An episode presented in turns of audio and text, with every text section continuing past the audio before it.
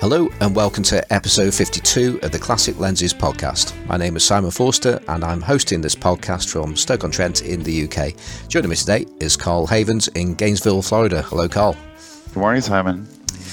And unfortunately, Johnny Sisson cannot be with us this week, which is uh, pretty much the first time that's happened. Um, but we do have a special guest now. Before I go on to talk about this week's show, I've got a bit of housekeeping to do uh, because at the start of each episode, if we had a, a guest on the previous episode, I usually thank that person for being on, and I didn't do that um, for when we had Brian Nagar uh, with us for week 49, uh, where we talked about his photography and we also spent a lot of time talking about 100mm lenses.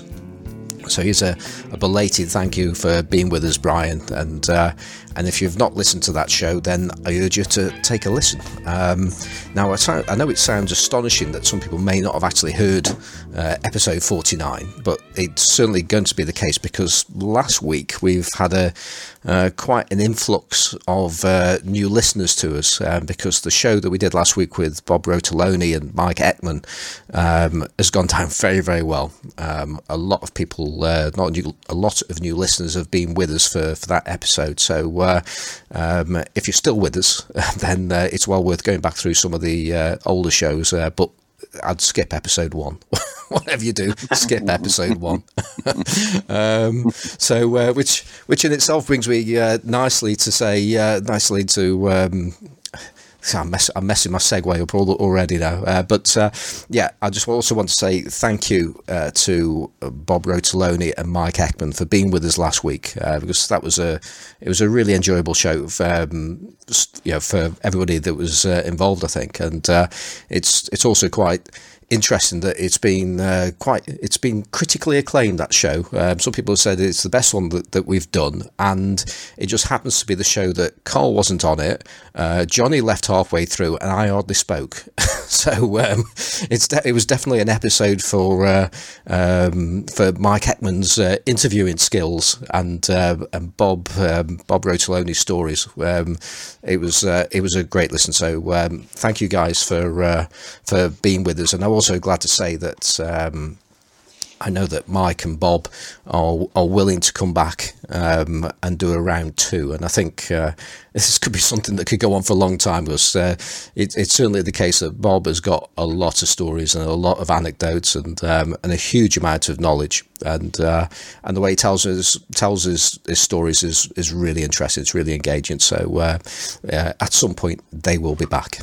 So that brings us on to this week's show, and um, and it is actually uh, what is it uh, a postponement of what yeah, uh, of what should have been episode 50 um, because uh, we have somebody on the show who um, and actually this how this came about was because uh, of a super friend of the show Cheyenne Morrison who um, kept badgering me to uh, to get a certain person on on the on the podcast and uh, and he suggested I reached out to one of the major players in cinematography, and uh, and with that, I'm delighted to say uh, that we have with us today um, Matthew Duclos of Duclos Lenses in California. Hello, Matthew. Hello. Um, now, as I've hinted there, uh, we've had lots and lots of uh, people in the past um, asking us to do something on cine lenses and video, you know, video and cinematography in general. And that's a subject that uh, certainly Carl and I have very little uh, uh, understanding of. And uh, I think uh, Johnny's got a bit more, uh, but we have with us an expert, um, and that is Matthew Duclos. And um, and I think that it'll be good to hear a little bit more about you, Matthew, and perhaps um, mm-hmm. you could tell us a bit about your photographic life, how you got to be where where you are, and uh, where you're going, and uh, things like that. Sure. Um, so I started. I, I, would say that my photography hobby started uh, as a result of my father. He uh, he was a lens technician. He worked for a company called Angenieux in New Hampshire for many years, uh, and that was the introduction to him for uh, for exotic lenses and he passed that on to me. Uh, I would say maybe I don't know the late '90s. uh, was when I started taking it up. Uh, my father would let me just borrow his Canon. Uh, I imagine most people started with the uh, the AE1. It's just such a a simple standard camera, but uh, that was probably my first hobbyist camera, and uh, it just snowballed. As many photography classes as I could. In fact, I think I failed one photography class in high school, um, and uh, it just snowballed from there. I never stopped, and then once I was a little bit older, I started working with my father, uh, working on repairing lenses, servicing lenses, and just gotten more and more curious, uh, which is why your guys' Facebook group and the podcast is so interesting to me because it's all about exploring different lenses. So uh, these days, most of my photography uh, is strictly hobbyist. I I dabbled in full time career photography for a couple years um, back in the mid 2000s. Uh, or not 2000, like 20, 2012, 2013, something like that. And uh, hung that hat up so that I could stick to fixing lenses. And these days it's strictly hobby. I, I go out and shoot anytime I can. And if I don't have time to go out and shoot, most of my uh, personal photography is of my two young girls. So that keeps me pretty busy. Now, now you are um, your current your current role is, uh, if, if I got this right, it's the chief operating officer of uh, Duclos Lenses. Is that is that correct? Uh, on paper, yeah, that's, the official title. Um, the the whole business it's a family business through and through. My father uh, and I started the company. My sister joined us a couple years in when we started getting really busy. Uh, my cousin works there. It's you know we, me, my father, and my sister are the uh, the the core of the business. So yes, on paper, my title is COO, but uh, we don't really we don't really adhere to any strict corporate policies like that. So um, I think it'd be. I mean, I've I've been on your website and I've been quite quite shocked at the range of services and things that you actually do. I, I you know, perhaps you might want to. I know you you you've more interested in just chatting general photography rather than uh, than than pushing your company, so so to speak. But I think yeah. um, what you actually do at uh, Duclos Lenses is is very very interesting. You know, there's a whole range of services as well as selling some very very expensive lenses. Um, I'm not saying your lenses are overpriced. It's a case of that's just they are expensive lenses. Hey, they're not my lenses. I no, no. So, but so, uh, so, their lenses may be overpriced. so, so perhaps you could uh, tell us a bit more about your, your company and uh, the the services and the, the that that it does. Uh, sure. So we primarily service cinema lenses, uh, meaning lenses that were designed and built for motion picture. Uh, the core of our business is service. So if a production say someone drops a lens on set and they need it fixed, they would bring it to us. Um, I, I, think from a, a, consumer perspective, if you drop a Canon L series lens, you're most likely going to bring it to Canon. Uh, but most of the manufacturers for these high-end cine lenses don't. They either don't have a presence here in the U.S. at all, or if they do, it's very limited. So we sort of fill that gap, and uh, we work very closely with pretty much all of the motion picture lens manufacturers, and we provide authorized service for almost all of them. And the, your location, I didn't actually mention you're you're in you're in uh, California, aren't you? So, yeah, we're in uh, Chatsworth, so, California. That's it. So you are, um, you know, pretty much part of the, the, the Hollywood setup. Would that would that be fair to say? Um, I would say so. Yeah. If you ask our customers that live in Hollywood, they would gripe about having to drive all the way to Chatsworth. Uh, we're about a 30 to 45 minute drive from Hollywood proper, uh, but we're, you know, two cities over from Burbank, which is uh, what most people here like to say. Burbank is where Hollywood actually works. Uh, so it's it's all we're all in the LA area, yeah. but yeah. Yeah, I mean, it, it, it's certainly been the case that um, I mean, in the in the stills world, uh, I mean, this, this, there are there are virtually two different entities. It seems um, cine uh, lenses and uh, and um, the still lens community. And I, I have to say, I, I knew nothing of uh, Duclos lenses uh, before Cheyenne told me uh, about you and them. Um, mm-hmm. Yet the, the people, you know, I've, I've spoken to a, a few people uh, that have, have knowledge of the um, of the cine world, and I've mentioned him, and the, and the, and their reactions was, "Oh wow, you've got Matthew coming on," and they're really excited about it. Um, so it's, it's it's quite interesting how, the, how these two worlds um, don't don't seem to meet. Um, there's a, there are a few people that, that, go into both, but it tends to be that you know, you get stills photographers and and cine photographers, and I'm I'm certainly very much wedded to the uh, to the to the still side, although I'm starting mm-hmm. to get a little bit more of an interest in uh, in in video. But uh, I, whether or not that would actually, I'll go the whole log and move over to that side. I, I don't know, but certainly I can appreciate when you're watching a, a film or um, a television uh, program that's particularly well filmed. Um, mm-hmm. you, you can start to see certain things going on there um, with the way that, that, that scenes are set up, and then the, it's a it's a great skill when you see a, a perfectly composed um, still. Um, yeah, there's, there's no movement going on uh, within the, within the scene, and then the shot pans or it moves or zooms in or zooms out, and the, the composition starts in, in a great position and continues to be great all the way through the scene. And I think mm-hmm. I think that's an absolutely incredible skill. You know, yeah, it's, it's Go ahead. Oh well, I, no, because this relates directly to that topic. Um, I've very rarely thought about shooting shooting videos on my on my Sony L7 II, um, and I've done a couple and they haven't been that great. But I have a friend who um, got his degree um, at Florida State in cinematography, and he's made some documentaries, and um, he's continuing to do it, and he's really good. And um, he bought an Alpha-7 II and and and then and then th- that was kind of all the money he had to spend when he was a student. And so i loaned him a bunch of lenses to use.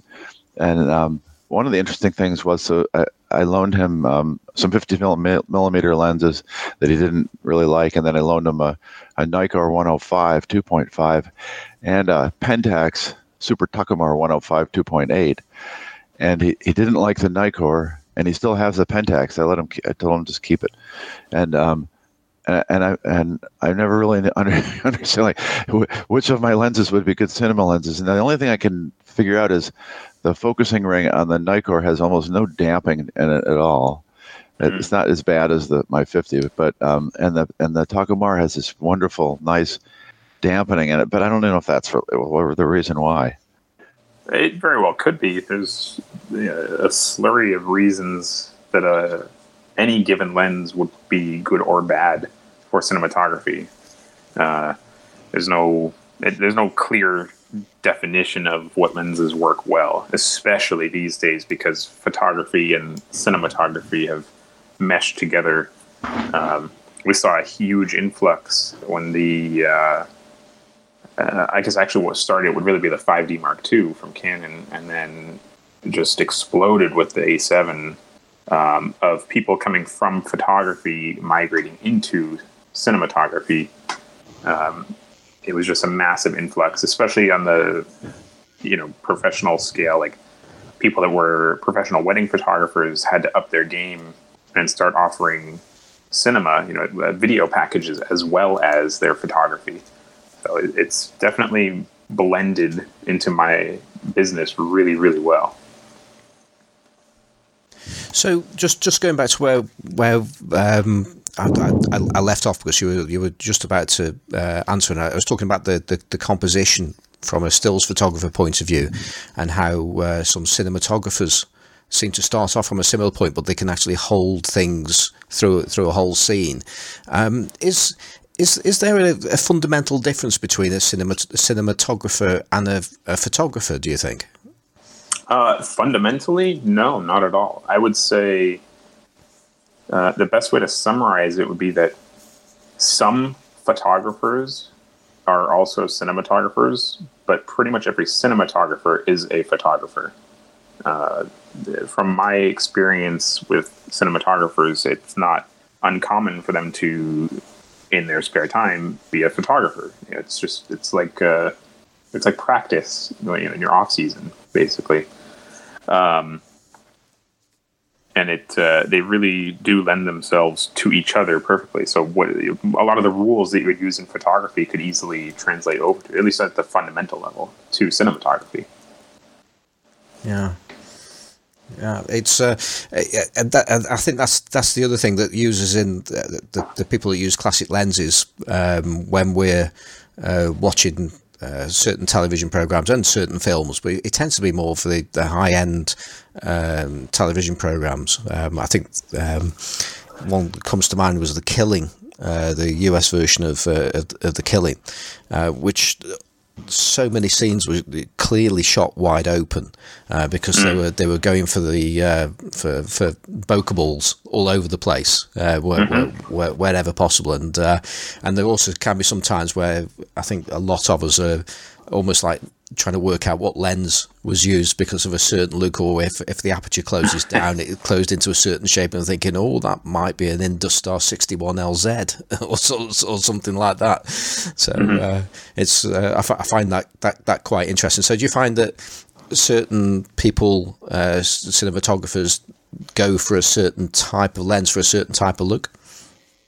Uh, absolutely. That's part of the reason that we are still around, I would say, is because uh, because of digital cinematography and the fact that the cameras have gotten so good and so clean. Um, cinematographers have begun reaching into their bag. For, I mean, this has always been the case, but it's just exaggerated now.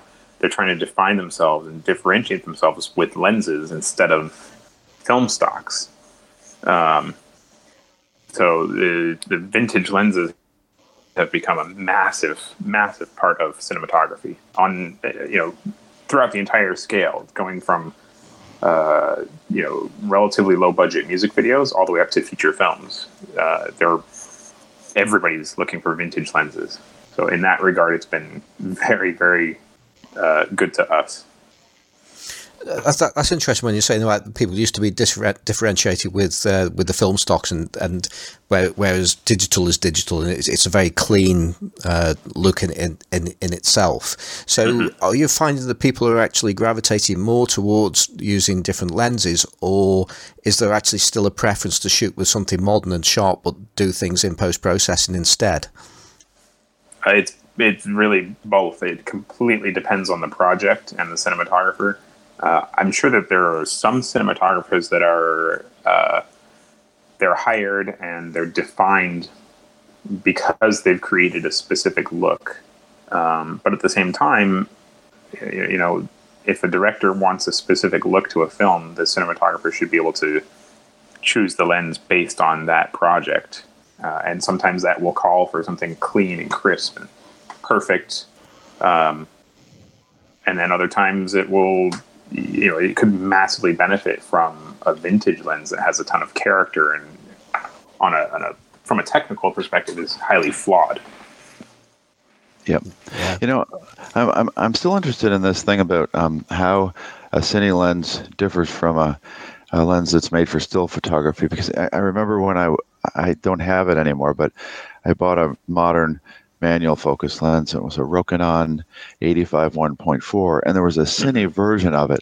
And I remember when I was buying it, looking at that, and, and the price was different, and, and wondering like, what's the diff- What's the difference between the two? Like, how is the Cine version different than the one that's made for still photography? It must be optimized for something. And then I wonder, mm. like, I wonder, is it like not as good for still photography?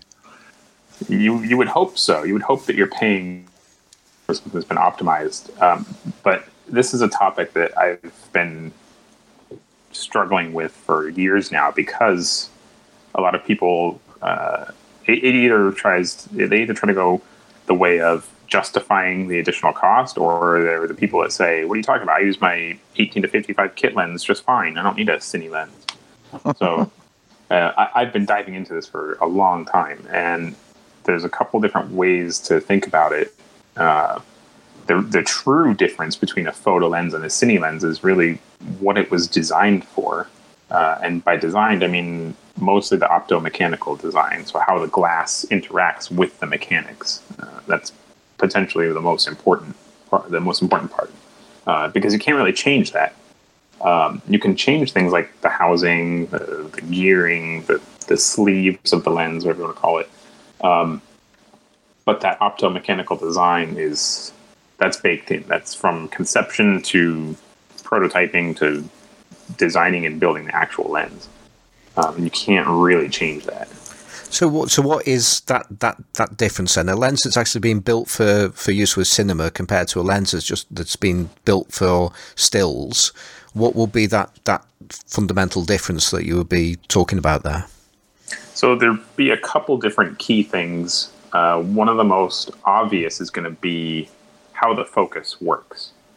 Um, and that's why vintage lenses are actually not too different from modern cinema lenses. So primarily, you want the focus to be fully manual and to have a relatively long focus throw. So uh, 300 some odd degrees in rotation. Uh, when you're trying to rack focus with a lens that has a very short throw, like uh, like any modern um, photography lens, it's very challenging. It's very difficult to, to nail accurate focus uh, by hand, or even most cinematographers would be using uh, remote, you know, motors and a bunch of gadgets and whatnot.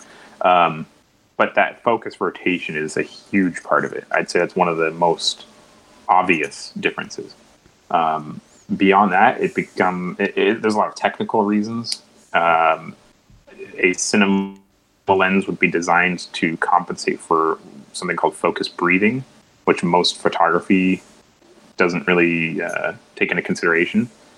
Um, focus breathing is when you rack focus, your lens can tend to appear as though it's breathing or zooming in and out just a little bit. So one of the quickest ones I can think would be uh, any of the Canon or Nikon or anybody, uh, all of the the 70 to 200 type lenses, you know, the telephoto zooms. If you rack focus on those, you could uh, at at close focus it could be pretty close to a 70, but then when you go to infinity, it's more like a 90 or 100 millimeter because it's kind of zooming in, breathing in and out. Uh, and for cinematography, that's. Or, or for photography, nobody cares because you snap the photo, it's static. It is the frame that you see. It's fine. But in cinematography, when you're shooting continuously and you rack focus, that breathing really takes you out of the, the scene. It really sort of it's very jarring if it's uh, if it's too obvious, especially for people that are interested in that because you notice it it's impossible for me to watch a movie these days without critiquing the, the lens characteristics. I, I, know exactly where you where you're coming from there. I mean, for, for users um, of, of, stills uh, lenses, it, it, this tends to be more noticeable when you're taking a photograph of something very close. Uh, not necessarily, it doesn't have to be necessarily macro, but it'll certainly uh, uh happen at macro. But certainly, if you're getting close to the minimum focus distance and you mm-hmm. uh, you're adjusting the, the, the, the, focus because you've adjusted your position, you'll you can actually see the yeah even with the we're talking about here with a with a with a prime lens, yet you seem to be able to get closer or further away, um, or the the scene changes, doesn't it, when you're actually turning that focus ring? But the the, the, the jarring effect that you're describing there is, is that it's one of those tricks, isn't it? When you when you're watching a film and there's a, a static uh, shot of a of a person talking, or they, are just looking at the reaction of a person, and you can very very slowly see um, there's there's a very slow zoom on that person mm-hmm. because it's obviously it wants to highlight the uh, the dramaticness of the moment and uh, it, it sort of ra- raises that that that uh, the dramatic effect. Um, so there's very good times when you actually want to achieve that, but there are going to be oh, plenty oh, sure. of times where you absolutely don't, and that, and that's what you're talking about, isn't it? That, that that could be really jarring because it's emphasising something that shouldn't be emphasised. Right. That's actually very common to do like a push in where you're you're intentionally moving the camera closer to the subject or you're zooming if you're on a zoom lens very slowly. Uh, but it's it's painfully obvious if you see uh, you know the focus changes. You have say your your your foreground subject is a person and then they rack quick to a, a car that's 20 feet behind them and that whole frame looks like it zooms in or out with that focus rack uh, is very distracting. Well, instead of instead of your eye going from one subject to the next, which the director obviously intended, uh, you you look at the entire scene because it, in your head you think, oh, I, something just got disrupted. The, the whole scene's different now. I, I, may I may pull you back on it on a, a few times because ultimately this this show is, is going to be for people who know very little about um, about cinematography, and I'm learning a lot already. Um, okay, and you've, good. and you've you've mentioned uh, the word rack focus several times, and I think mm-hmm. it'd be worth just just covering what what that means. Uh, rack focus for cinematography is basically the same thing as half pressing your shutter button on a still camera that has autofocus. So rack focus is just the term for uh, closer or farther focus, literally turning your focus ring. Right. Okay. pretty, pretty simple. Uh, um, yeah. There's a there's a there's a, something else to do with focus that, um, and I and I see this with lots of uh, cinema lenses and also lots of classic lenses that have been adapted uh, for use with cine, cine, lenses. And it always, when you see these things uh, pop up on eBay, it, it, makes a lens far more expensive, um, and then that's because they've they've been converted to is it is it ARRI mount? Is that is that what it's called? Is it called ARRI or ARRI? Um, I believe you're referring to PL mount. Oh, PL, yeah, and yeah, and, which is an ARRI. It's ARRI's design, um, or ARRI, however you want to say. I I grew up saying ARRI, but I've since been told it's Ari. Um, but yeah, that that's uh, it's sort of an open standard that ARRI let people use free. You know, that, that's I don't I don't know exactly when PL mount was released, but I would guess. Uh, hmm, early or uh, late 80s. So if a lens has been converted to PL, yeah, that depending on the lens, some lenses are extremely easy, some lenses are nearly impossible. So it could add significant amount of money. So, so what? What's so that that makes it to a, a universal city standard of, of, of some description. Um, so what what what is that? Literally just a matter of just cha- uh, swapping out the mount, and obviously sometimes it, as you say, it's incredibly difficult. Sometimes it's easy, but is it effectively, in simple terms, is it literally just swap swapping the mount? Is that basically what that means? Uh, what what is, what does what mean? Uh, to to go to take a normal lens, um, whether it be M42 or whatever it is, and and convert it to PL. Um, is that effectively a mount swap? Yes, exactly. Sometimes it's an adapter, uh, but in the case of PL, most of the time it's a a fixed conversion, which is a, a pretty big distinction. Adapters are usually pretty cheap. Conversion means there's a guy sitting at a bench modifying parts and installing new parts. It, it's much much more expensive. Okay, and again, this is this is for sort of a universal system, but obviously you don't put a, a PL mount lens onto onto a, a Sony mount uh, camera or video camera. Are there are there certain? Well, I do all the time. ah, okay. So do you have yeah, a, you an adapter PL, on the camera then? Do you? Yeah, you could do PL to E mount. In fact, that's I would say ninety nine percent of my experimentation is uh, on an E mount camera because that flange is so shallow. So I have, I, I mean, anytime I see a new adapter pop up on Amazon or anywhere really. Uh, you know, anything to E-mount, I snag it so that I can test out everything I can. So I have as many mounts as you can think of to E-mount.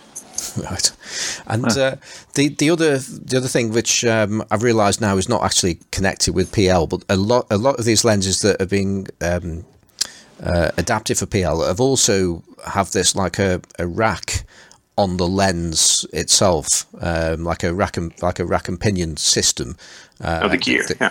That's it, gear. That's that's that's. Mm-hmm. And uh, so, perhaps, perhaps, you could tell us a bit more about what what, what that's doing on there.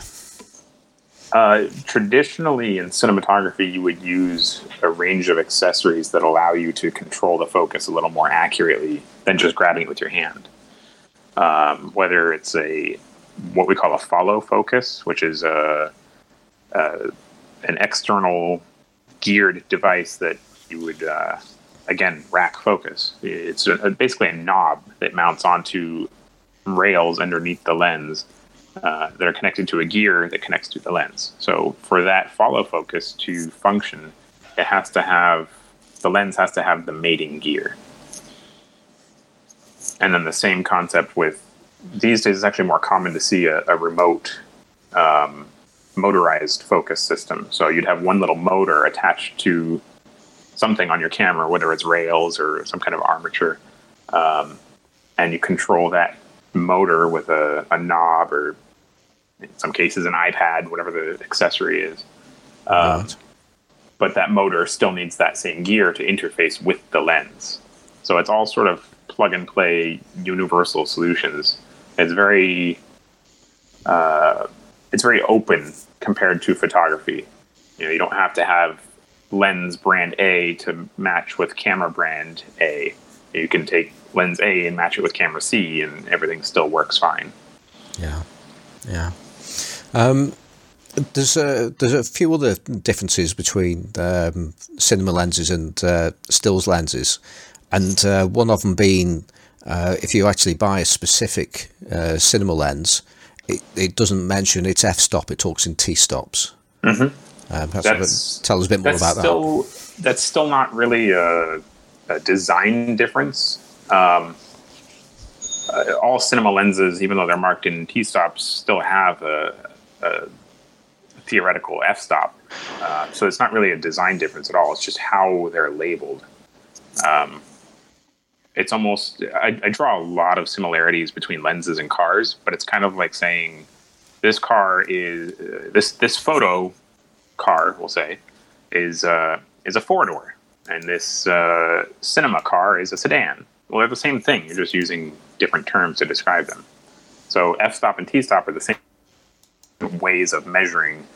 Uh, wherein f stop is a a mathematic number, a theoretical number, saying you know you've got this distance from the film plane and your aperture is this large. This is the num- this is your calculated number, your f stop, uh, and t stop being the actual transmitted light uh, being measured coming out of the back of the lens.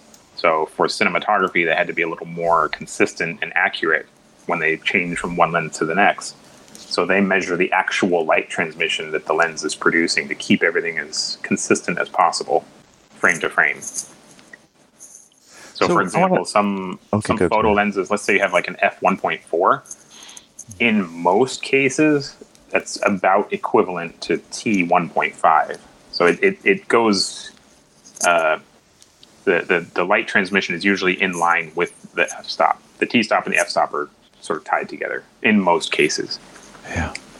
Well, a couple of episodes ago, maybe 49 or 48, I don't remember which one, we got on to talking about zoom lenses, and we were talking about um, a particular zoom lens that was parfocal. And um, I, I, I imagine that um, when people buy an expensive cine lens, it's a zo- it's a zoom lens. They probably are parfocal, right? Yes, that, that is for a properly designed cinema lens. That is a requirement. And in terms of photography, if someone says, "Oh, I got this lens and it's parfocal," um, it's probably not. They either just don't know what they're looking for, or they got a, a uniquely well uh, aligned lens.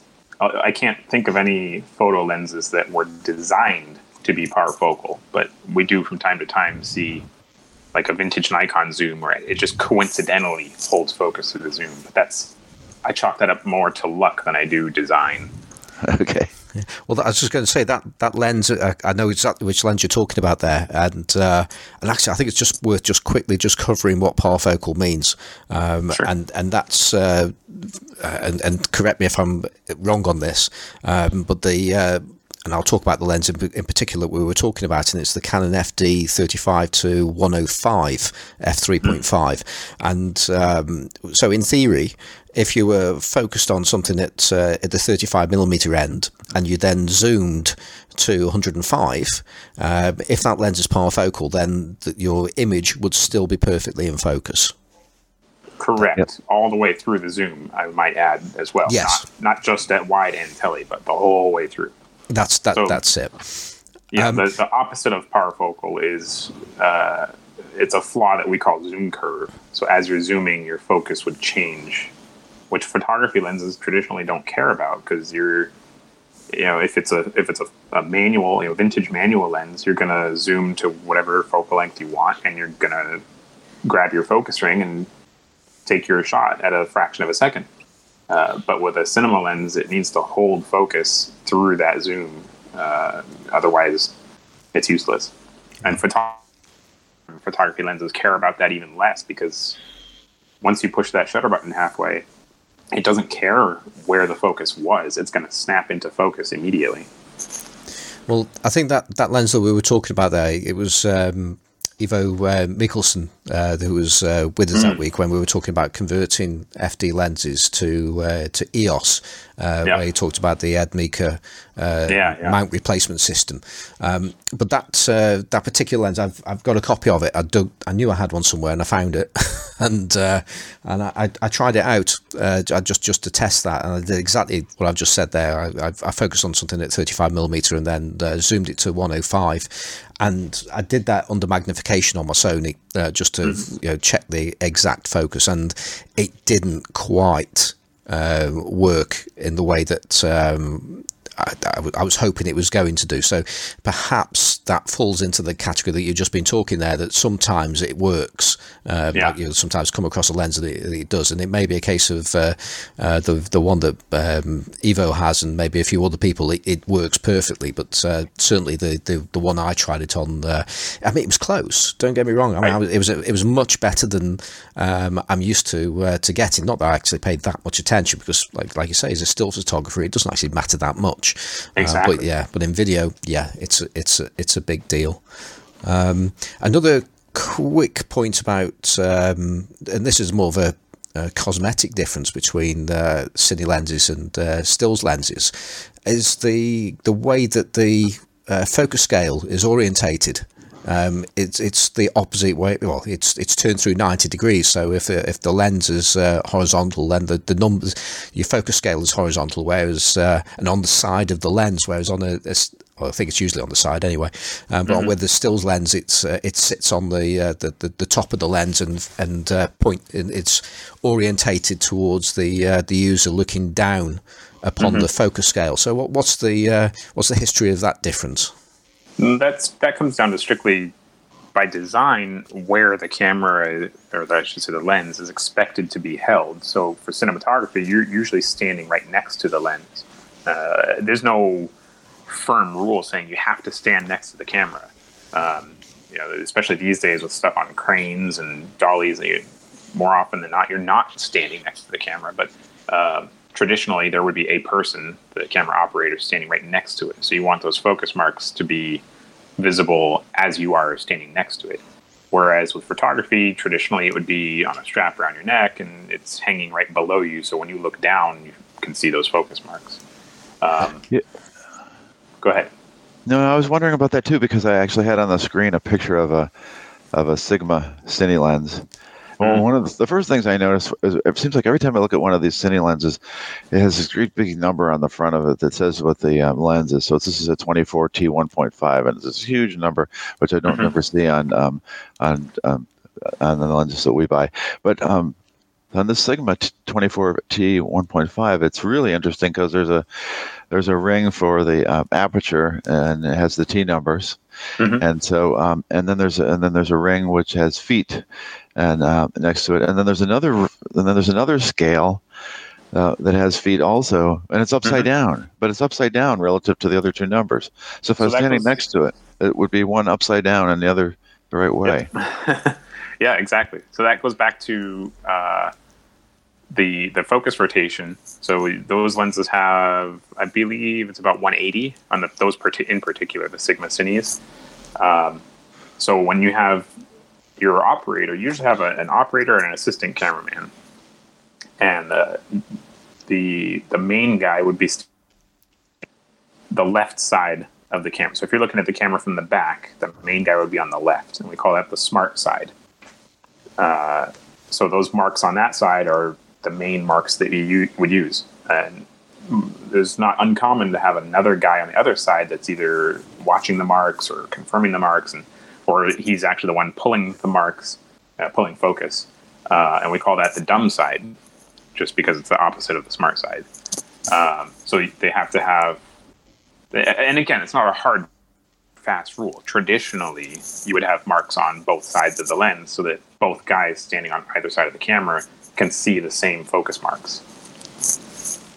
Um, another another question about focus and autofocus. Um, mm-hmm. It's it's it's it's interesting when you see camera reviews and they they'll do a video review of a new lens or a new camera and uh, and they'll they'll use the autofocus of, of the camera and the lens to see how well it tracks the person as they coming closer and moving away and, and all that kind of stuff. But you go into the world of Hollywood and it mm-hmm. appears that well does does autofocus even exist in Hollywood or is it all manual focus? Uh, it, it kind of exists. There are some third party tools that essentially use, uh, I don't know if you'd call it sonar or radar or IR. I don't know, but um, essentially it's a tool that you would mount to the camera that uh, looks at the distance and then that talks to a motor, like we talked about earlier, attached to the lens and says, okay, your subject that you're pointing at right now is at this distance. Focus the lens to that distance uh, and that's kind of autofocus. There are some cinema cameras that have embraced that, particularly with Sony and Canon, because they have that technology already. Um, but it's still not really welcome in the world of cinema because, as I'm sure you guys, well, I, I don't know how often you play with autofocus lenses, but uh, it's not uncommon for that focus, for that camera to hunt and rack back and forth to find the correct focus, which would be terrible in a motion picture environment. I can't imagine going to see Avengers and having the focus jump around trying to find the, the you know the best spot in the focus. And on yep. top of that, it, the Canon or Sony or whatever the camera doesn't necessarily know what the cinematographer wants in focus. You know, you can select a face and have track a face, and that might be useful for certain things. But uh, having a, a computer, I, I, think that's what it boils down to. Having a machine or a computer try to achieve something artistic isn't really uh, realistic. It's not. It's not ideal. It has that feeling to be able to pull focus like that. I think it's I think it's fair to say that uh, the majority of listeners probably share my view that uh, autofocus is the work of the devil. um, well, yes and no. And ninety percent of my photography is with manual focus lenses, but I do. Uh, I, will take that work of the devil when it comes to my three-year-old running around the yard, and I can't possibly focus fast enough without autofocus. Yeah, yeah, I, am in agreement with that. I, I, prefer autofocus for birds in flight and uh, there you go. Fast, yeah. fast, fast moving things. Um, it's you know it, it has its place, but uh, for yeah. most proper photography, it's uh, it's unnecessary. Uh, but it it it, um, it heartens me actually that the uh, that the cinema the cinema world still values uh, ma- manual focus. Um, yes, um, and that, that that just makes me feel happy. I've got to say. Well, you know, along the same lines, it's, it's interesting because I, I was reading about cine lenses and I and I thinking, geez, you know, cine lenses are designed more like classic lenses than modern um, still photography lenses are, because there's the um, manual focus, and then the, I don't know if this is true, but but um, that um, they're designed to have really nice bokeh and attractive light flaring at mm-hmm. at at, uh, uh, at a shallow depth of field, and those are things that modern lenses have tried to eliminate as as flaring. Uh, cinema lenses did too for for a couple, maybe about a decade. It was in tandem with photography lenses, where the engineers were trying to make the best lenses they could. So these guys, uh, these major lens manufacturers, spent probably two decades refining technology because they really haven't changed that much over the past 10 decades, really. Uh, but they've just tried to make lenses as good and clean as possible. And then uh, come, you know, digital cinematography, that whole revolution, all of a sudden everyone is telling these lens manufacturers, well, thanks for making these lenses so perfect, but we want them to be bad again it's, yeah. it's been extremely interesting working so closely with all these manufacturers and these guys that you know uh, doctors that have gone to school for many many years to become uh, optical engineers they don't necessarily know the art of cinematography or photography they know the science and physics of optics so trying to explain to them you know these manufacturers and say yeah, I understand you've got these coatings that get rid of all the flare, and you know you've got these aspheres and all these cool tricks, forget them. you know, bring back some of that stuff that you guys worked so hard to get rid of over the past couple days. It's uh, it, it's difficult to explain to them why we want that. So that's been a, a huge challenge in the industry.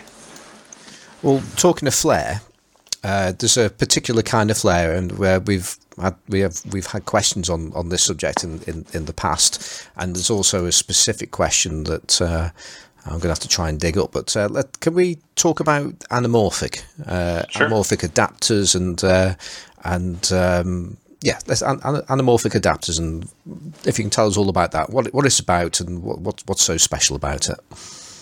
Uh, anamorphic is another difficult topic. Um, so anamorphic is essentially squeezing a larger frame or a larger field of view onto a smaller film, or in this case, in these days, uh, these days a sensor.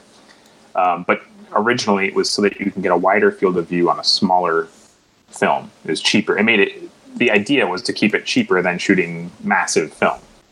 Uh, so it was strictly to just have a wider field of view. And over the last fifty some odd years, um, well, a step back a little more. So those lenses inherited a ton of flaws. That sure, sure you got a wider field of view. You, know, you could see a wider um, angle, but they inherited a lot of problems with focus fall off, illumination fall off, weird obscure flares, all sorts of things. Uh, and, then at the time, engineers couldn't figure out how to correct them, so they just made these lenses strictly to have a wider angle. Uh, so now you flash forward to today, and it's just become a look. It, it's a nostalgia. A lot of the classic movies that people associate with anamorphic lenses have a look to them, which at the time was not supposed to be a look. It was a uh, it was a means to an end because we all remember those classic films. Everyone wanted those looks. So these days, anamorphic has nothing to do with the field of view or a wider frame. Um, we have technology these days to make lenses extremely wide angle. So that's not a problem anymore. The I would say 99 0.9% of the purpose for using anamorphic lenses in today's cinematography or the look, the style, the bokeh, the flares, the focus fall off, all that stuff. Right, and now I've got a, a question there because I, I asked uh, the community on mflenses.com to uh, uh, to put some questions in, and uh, I've got a question here uh, from oh, I don't know how to pronounce this. Uh, I know Johnny tr- struggled once from this this person. I, am going to say uh, Sialist um, wrote. Uh, could you ask Matthew uh, if he's tried them? Um, what he thinks of the filters out there um, that are meant to provide an anamorphic look. Um, I actually don't entirely understand the question whether we're talking about a lens that goes on the front of a lens, which I do want to talk about, or whether it is what is saying there a, a filter, if that means something to you. Yeah, I would imagine he's referring to something like a streak filter, which essentially just uses um, vertical blue or clear streaks uh, that will simulate the traditional anamorphic flares. So a lot of people, you know, they, they we all joke and call it the J.J. Abrams look because he really yeah. took it to the nth degree. Um, but he was using proper anamorphic lenses. You can get a similar effect with simple drop-in filters. Right, and and what's your what's your general view of of those those filters? Uh, I like them when they add to the story or when they add to the the character of the scene. Um, but I don't like it when people use them strictly to try and look like they have a more expensive lens. Right, right. So, so, and, uh, would it be fair to say that if you were tr- whether whether you, you, you, personally like the, the look or whether it's used correctly or not, um, it, there is there is a place for, for such, such a such a filter if somebody wanted to do that as a as a shortcut, perhaps. Oh, absolutely. I I, I don't disagree with that at all. And again, depending entirely on what you're shooting, if you're trying to get a vintage look or a vintage feel, if it's a period piece that's supposed to take place in the the 60s or 70s when that look was popular, uh, that's a really quick, easy, cheap way to do it. You can spend fifty thousand dollars on a proper anamorphic lens, or you can spend a hundred bucks on a filter and get a, a relatively sim. I wouldn't even say similar, but you can achieve some of those flaws with that filter. Okay. Um, well, I think I think that one's covered that that question. Now, I'd like to talk a bit about anamorphic lenses because they, these are some things that you know we we see crop up on mm-hmm. uh, on on eBay from time to time, and uh, some of us have. Uh, pressed the button thinking, well, let's just, let's just give it a go and uh, yeah. and get one, and, uh, uh, they're usually made by people like like Kowa, uh, mm-hmm. they, they, they, make them and a few, a few other, other, other people. Um, and then the general experience of most people, and I've had this experience uh, when I've tried one of these things myself, is, is to try. It, the idea is that it's meant to go in front of an existing lens.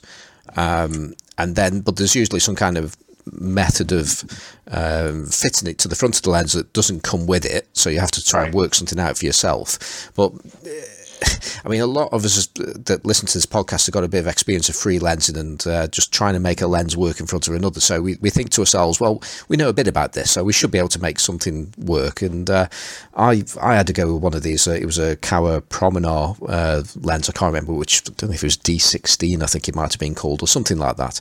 And uh, I really really struggled to get anything out of it. So clearly, I was doing something wrong. Um, so, so perhaps you could tell us what is the right way to use one of these lenses exactly. So that's where a lot of the crossover is happening right now, because with those anamorphic, the, the ones that you're talking about in particular, what we would call an anamorphic attachment, uh, yeah. you still need a taking lens. And like I was saying before, you can have that streak filter that gets some of that effect. But if you put that filter on a brand new clean lens like a Zeiss Otus, then you're just going to have the streaks and everything else is going to be perfectly clean and crisp and sharp. So if you pair one of those front anamorphic attachments with a vintage lens, then you get all of those features. You get, you know, your vintage lens already has great bokeh and it has uh, a nice focus fall off, maybe a soft in the corners, maybe a nice pleasing vignette. Um, and you combine that with the other factors of an anamorphic front attachment, and you could get a really nice vintage look. Uh, and that's actually not uncommon. A lot of the proper anamorphic lenses, um, vintage, I should say, the, a lot of the proper vintage anamorphic lenses were just that. They took a uh, an existing lens, whether it was cine or still, and they designed in a a, um, a cylinder element or cylinder group to make it anamorphic a lot of the early anamorphics were. They weren't designed from the ground up with a, a, a, squeeze with a cylinder element. They just added stuff on top of an existing lens. So the people that are doing that these days, they're finding any sort of cylinder elements they can find, whether it's a, a projection lens from a theater or a, a projector of some kind, something designed specifically to do that. But because there's no standardization across the front of lenses. You know, every lens has a different filter thread and different mechanical design.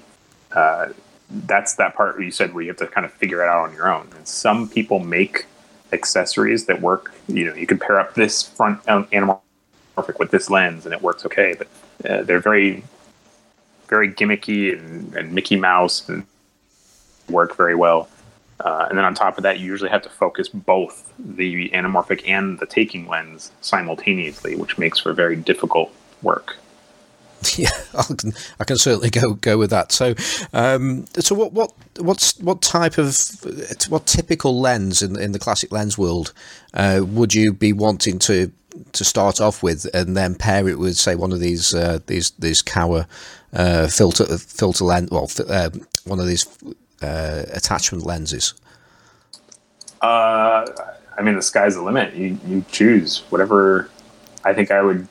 I think most people start with what other people are using. You know, they'll look on the forums and Facebook, and there's a couple like Pentax or some vintage Zeiss that seem to work okay.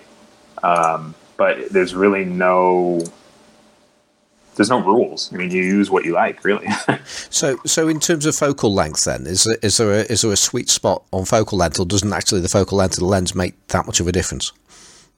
Uh, you can't go too wide because then you're just going to see the inside of the, the unit. So I'd say anywhere from 35 to 85, I guess. Mm-hmm. But there's no, again, there's no hard and fast rule saying you have to use these focal lengths. If you get the right adapter with the right uh, taking lens, it could make for a pretty interesting result. Or you know, that specific pairing could look terrible. Yeah, yeah.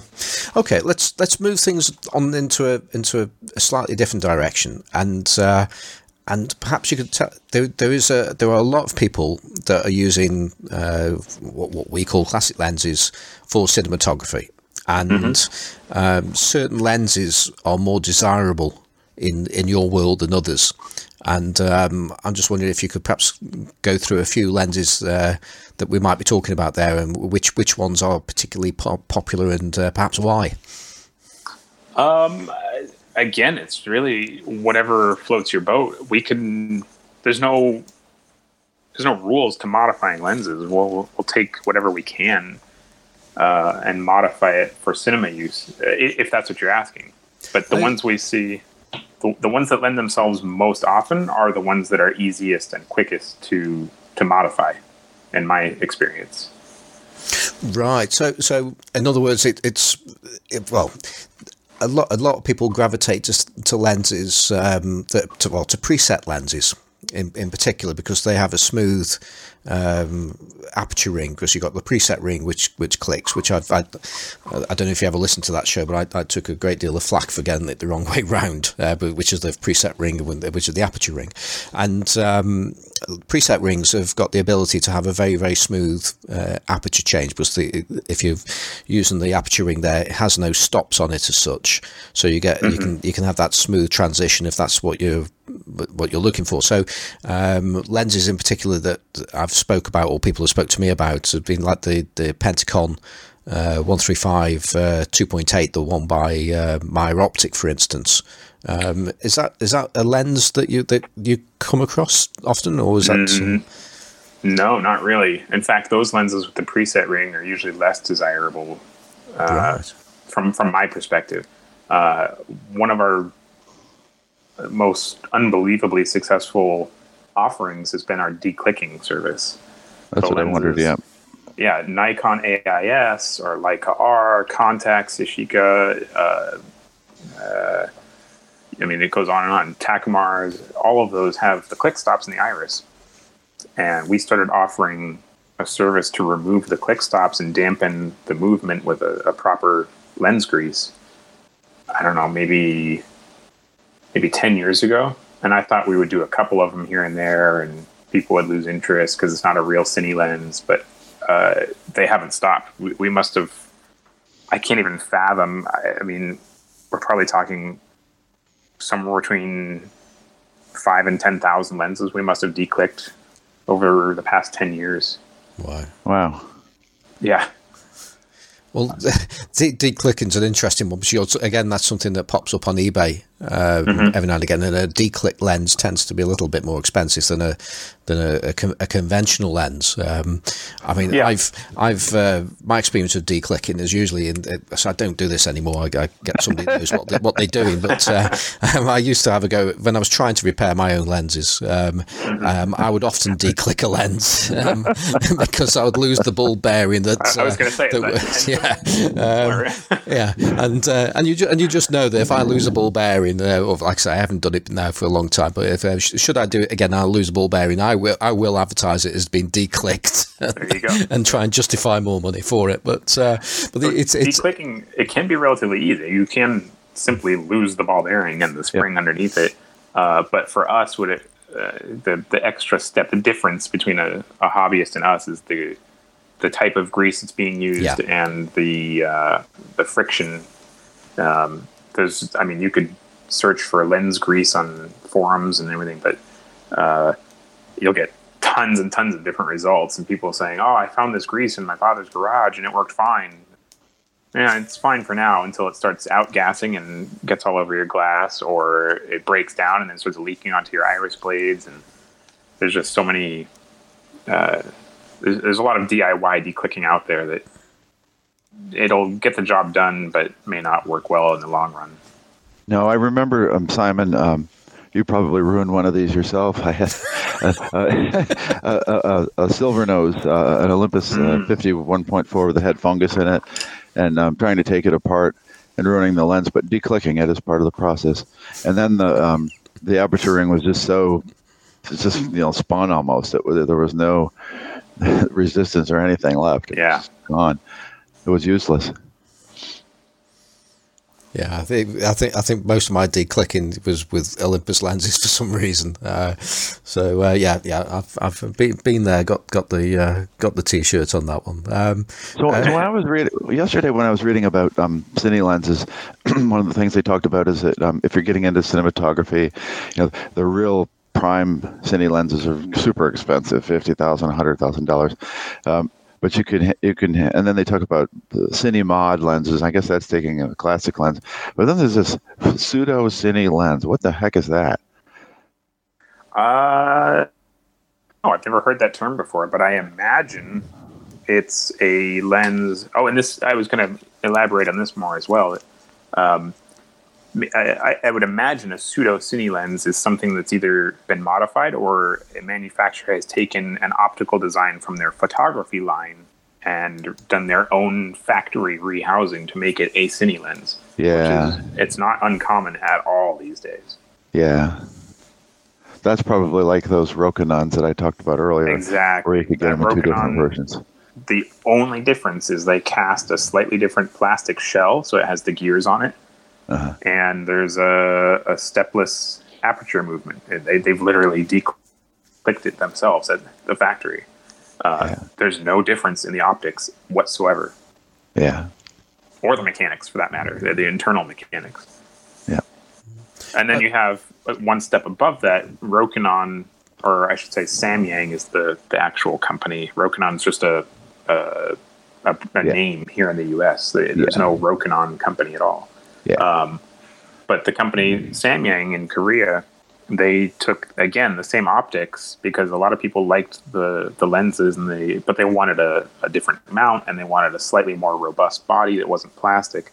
So they took those same optics and dropped them into a, a proper aluminum housing with a much larger focus rotation, uh, and that's just a one step above uh, the ones that you were talking about. That they look nearly identical. And again, it's still the same optics, so it's still a photo lens at heart, but with the addition of a a nice metal body and a stepless aperture ring and a nice long focus rotation, it's just that much closer to a cinema lens. I think you're talking about the uh, is it the, the Xeen, the Xeen, Xeen, range? yep. Yeah, Yep, Yeah. exactly. Yeah, I was, I was, I've been curious about those lenses because, uh, uh, especially from the optical side, because uh, Samyang have in, relatively recently introduced a, a, a higher grade of optics. And I don't know if they call The them XP line, yeah. yeah, that's it. So I, I was wondering if if the Those are pretty nice, actually. I, I had I had pretty high expectations because they were specifically saying this is uh, sort of the best we can do optically. They are nice, uh, but wide open. You're still going to out of CA, which is kind of disappointing. yeah, yeah, but uh, Right. They have a whole line of lenses I noticed that are, um, I don't even know what this all means. Um, 85 millimeter T 1.5 Cine DS lens. So DS, that's their same. It's the same exact internal mechanics, glass, everything as their regular photo. Okay, so that's not a real Cine. Yep. Uh huh. No, Okay. not really. They they sell it. So DS is short for dual scale, so it has a scale on both sides, like we were talking about earlier.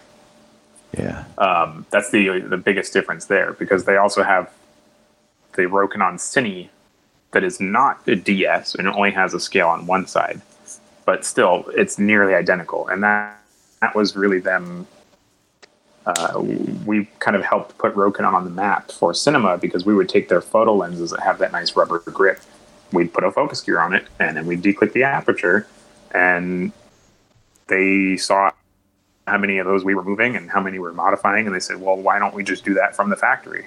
So it's essentially Rokinon taking our Cinemod concept and applying it at the factory, kind of like we discussed earlier. right, Yeah, and I can I can really see the difference externally, even um, just looking at a real Cine lens. Like here's a Tokina 11 to 20 Cinema ATX, and it has all Same those thing. weird things that we talked about. But it has the Well, that the two scales that are in the different direction than each other, and all of that kind of stuff. yeah, that's that's the exact same story. Tokina, uh, that lens is identical Is it really? optically to their 11 to 20 photo lens Mhm. whatsoever. It's just they've modified it. That one too. I, I don't want to take too much credit, but uh, we one of our first project, one of our first big rehousing projects when we started 15. No, when did we start? Like 17 years ago, something like that.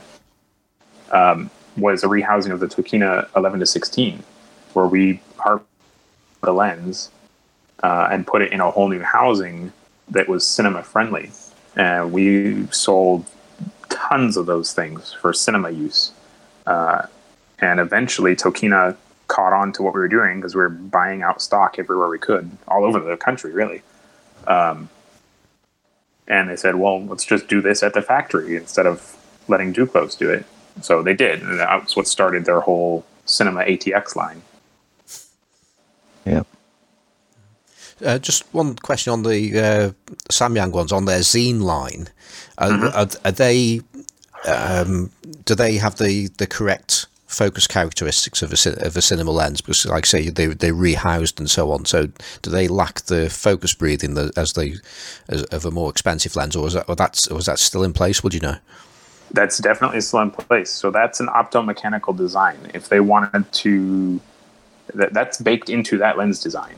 Um, Right. if they wanted to compensate for focus breathing, they would have had to change the design to incorporate some sort of uh, a floating element to to get rid of that. But the fact that these are the same exact optical design as the photo version means that that is definitely still there.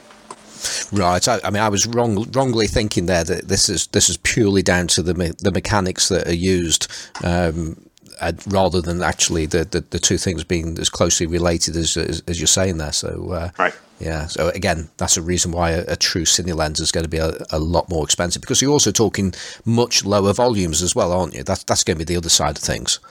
Generally, yeah, absolutely. It's a, a matter of scale. That, that's part of the reason that cinema lenses are so expensive. Canon will sell hundreds of thousands of, uh, you know, 24 to 70, but that focal length, same focal length, those sort of specs in a cinema lens may sell a fraction of that just because it's not as popular. Yeah, make, makes sense, and that could also be the reason. Because I'm just just on your, your site at the moment, and uh, it's interesting that you've got two Cooke lenses, uh, COOKE lenses, and that's a that's a name that uh, it's a famous old name in, in photography lenses. Um, which, frankly, until I actually went onto your page, I thought they would went out of existence years and years ago. Yeah, yeah. Here they are sitting here, the, and the, and I can buy a brand new uh, 35 to 140 T3.1 for just sixty three thousand seven hundred and fifty dollars. so Uh, oh, uh, yeah, that's on, that's on sale. Yeah, yeah, yeah. yeah. So um, so Cooke obviously uh, made the decision uh, some time ago to get out of still photography and uh, and and and go into uh, just stay or stay with cinema lenses. Because I assume that, that the history with Cooke goes back a long way. Does it with uh, with cinema lenses? Absolutely. Cooke goes, I mean, they were some of the first cinema lens manufacturers. Uh, and I, I, I mean, credit where credit's due. Cooke is a pioneer of a lot of different optical technology, stills and cinematography.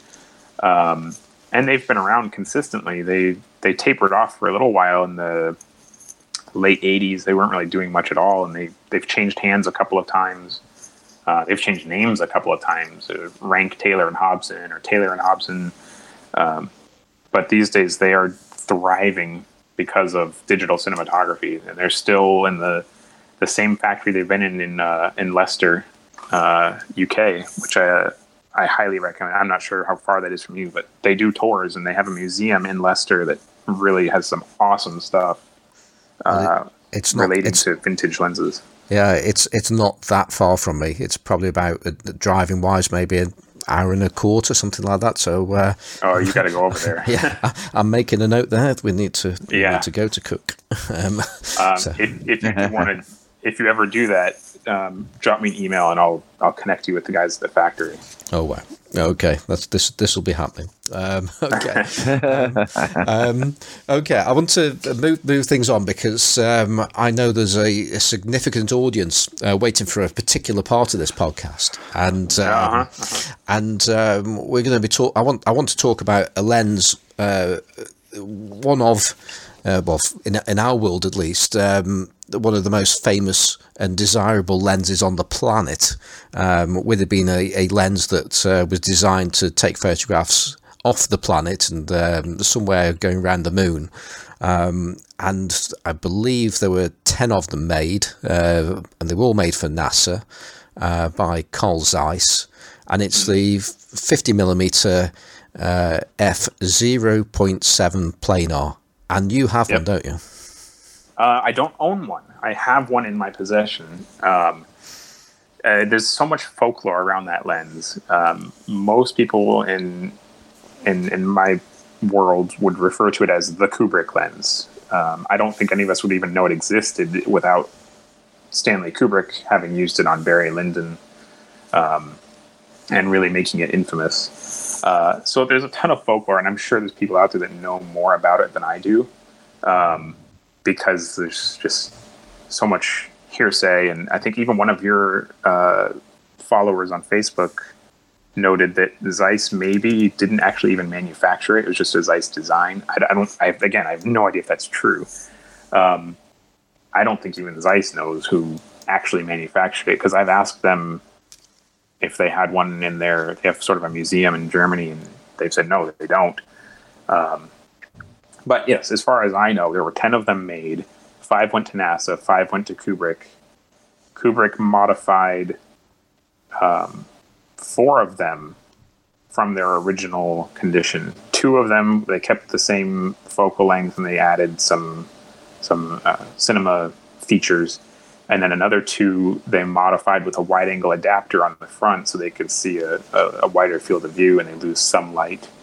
Uh, and then that last one, remained untouched because in production, if somebody drops something or something, you know, camera falls over, whatever, uh, they needed to have a backup, you know, replacement parts. If Zeiss said, that's it, we're done, the 10 are gone, we're not going to make any more, and someone scratches a piece of glass, you have to have somewhere to get uh, a replacement glass. So the one that was in my possession uh, or sorry, the one in my, in my possession was that one that was completely untouched, just in case something went wrong. So it's completely original. In fact, as far as I know, it's the only completely original one.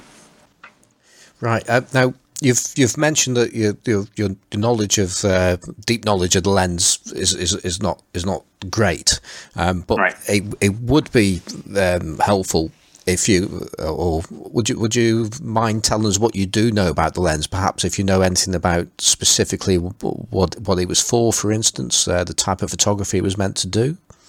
Uh, I think you mentioned it, it, as far as I know again it's for shooting the dark side of the moon is the the common rumor.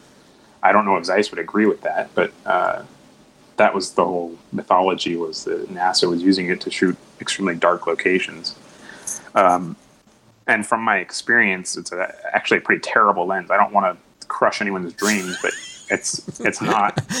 I'm going to bleep you. it's uh, from a technical standpoint. I would say even from an artistic standpoint, it's not a very good lens. Um, it is extremely fast, which means your your focus is extremely shallow. Um, the I was only ever able to capture an image on a Fuji camera because there's no OLPF. The distance, the, the air spacing from the very back element to the film plane is about four millimeters. Oh, so if you imagine a piece of glass four millimeters in front of your sensor, pretty much any any camera with an OLPF uh, can't use that lens at all. People's people's um, dreams have been shattered now. I apologize. and I also haven't. A lot of people ask me to t-stop it to see what the actual light transmission is, and for that same reason, I have never put it on my t-stop bench because I don't want to crush my dreams or anyone else's dreams. oh dear. Um, that's that's why our T stop bench is nicknamed the Heartbreaker because people get these. The, the manufacturer will say T13 or T12 or something like that, and and they'll bring it to us and we'll measure the light transmission coming out of the back. And like, it's actually closer to T15, but you know, whatever. um, okay. Um, I'm just having to pick myself up off the floor at the moment now. Um, but um, okay, the, the, the lens itself it was used famously in Barry Lyndon. Um, yes, uh, by candlelights only, that whole thing. Yeah, that's it. So so Kubrick managed to make it work, um, and uh, and I think you've already t- touched upon it. Um, he he didn't just use the lens as is. He he put something in there. Um, uh, is it a Col- Kollmorgen converter? Uh, well, so those are the I think those are the wide angle ones. Yeah, the ones that he modified for a, a, wider field of view. But the original ones, as far as I know, stayed not the original, but the, the other ones stayed as a 50 millimeter focal length. Um, but they did still modify them to fit onto that camera they were using, which because that, uh, like I said, that four millimeter distance between the back element, the rear element, and the film plane, um, they couldn't use a camera with a spinning mirror for the the viewfinding system. So they modified it for use on a rackover system. There'd be a a, a framing lens that they would use to get the shot or to, to get the uh, the scene all lined up, and it would rack over to the Zeiss where they would actually roll film. But they couldn't have a spinning mirror in there because the lens was so close to the film. So it was, effectively almost like a TLR lens of, uh, to some degree, then by by the sound. Yeah, yeah, yeah, pretty much. Yeah, almost like a uh, yeah, I guess you could say that. Just you would only be using one lens at a time. you'd have to yeah. you'd have to switch it over or uh, roll it over, quite literally. So the actual camera that was used to with with that lens would did that have to be modified in itself?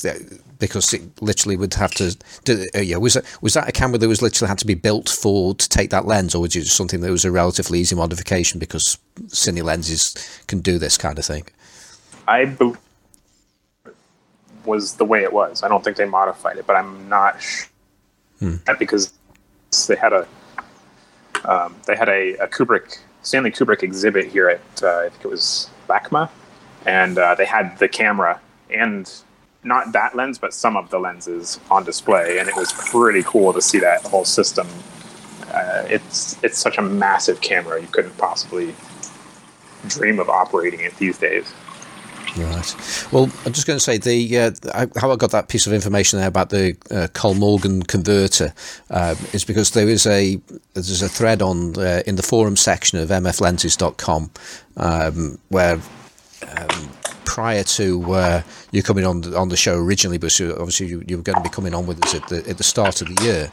Um, I asked uh, if anybody had any questions, and uh, oh yes, there were loads of questions about that lens. Um, but it, it's it's the the thread is well worth um, for, the, for, our listeners. Um, it's well worth finding this thread out, and it's it's just called uh, Carl Zeiss Planar 50 millimeter f slash 0.7 on mflenses.com on the forum section. Um, and uh, I mean, let's face it, if you if you start a thread off with that title, you know you're going to get people looking at it. Um, but um, yeah, so I invited questions, and uh, and there, there are certainly questions, but actually most of the questions are actually answered within the thread, and yeah, uh, oh yeah, and I would urge uh, anybody that's interested in uh, in this lens to have a read of it because as I say I got that piece of information about the Kollmorgen converter from uh, it was uh, KDS three one five who uh, who posted that.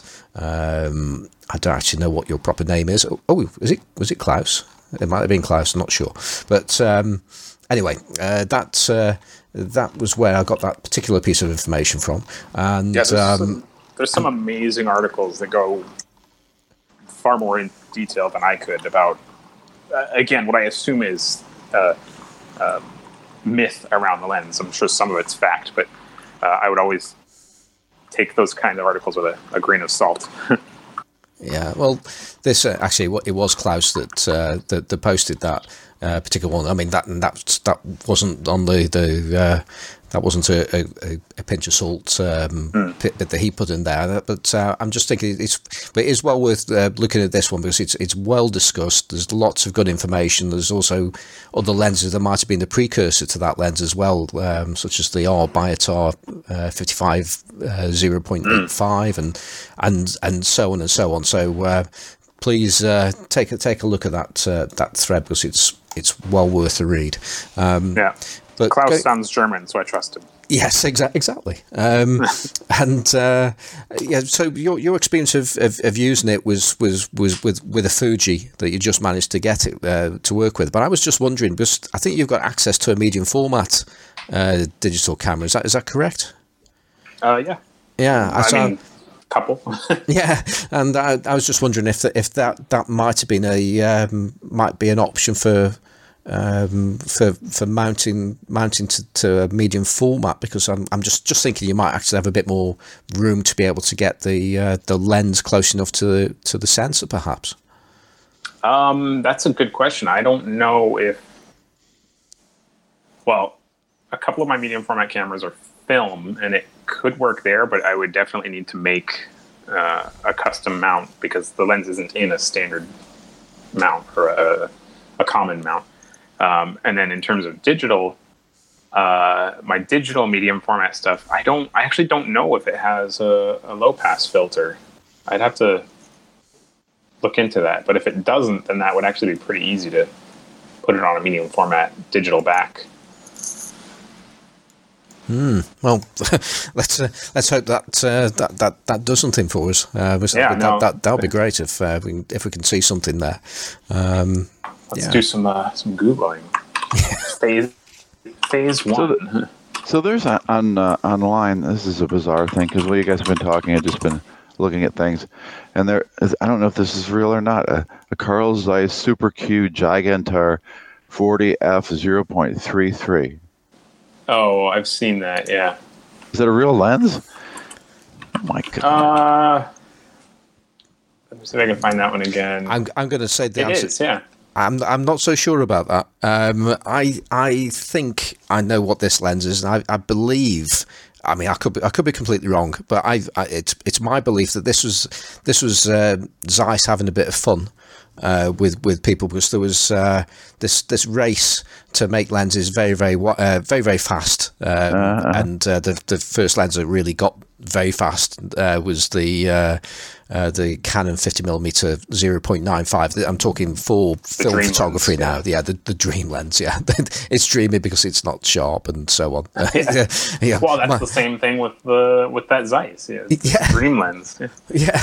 Um, it's mar- marketing at its best there, isn't it? Really. Um, yeah. You know, um, but uh, I think Zeiss were, were, were pro- if if this story is correct, um, they, they they took the view that a lens that fast on a rangefinder camera is a bit ridiculous, and uh, because it's, it's just going to be near impossible to actually use wide open with it with a rangefinder, and it's difficult enough when you mount one on a mirrorless camera. I've I borrowed. Uh, um, uh, Lawrence Dunn has one. I met with him a, a, a month or so ago, and uh, I, I, had to play with his uh, his dream lens, and I could just about focus it. It was really tough, and that was using magnification on a on a on a mirrorless camera. So how you would use that thing with uh, rangefinder wide open is anybody's guess. But yeah, more to the point though, the, the it was almost a, from what I hear, it was a Zeiss reaction uh, to lenses and uh, such such as that these these ultra fast lenses that they just decided to make a mock up uh, a ridiculous looking mock-up where the, uh, the, the, the front element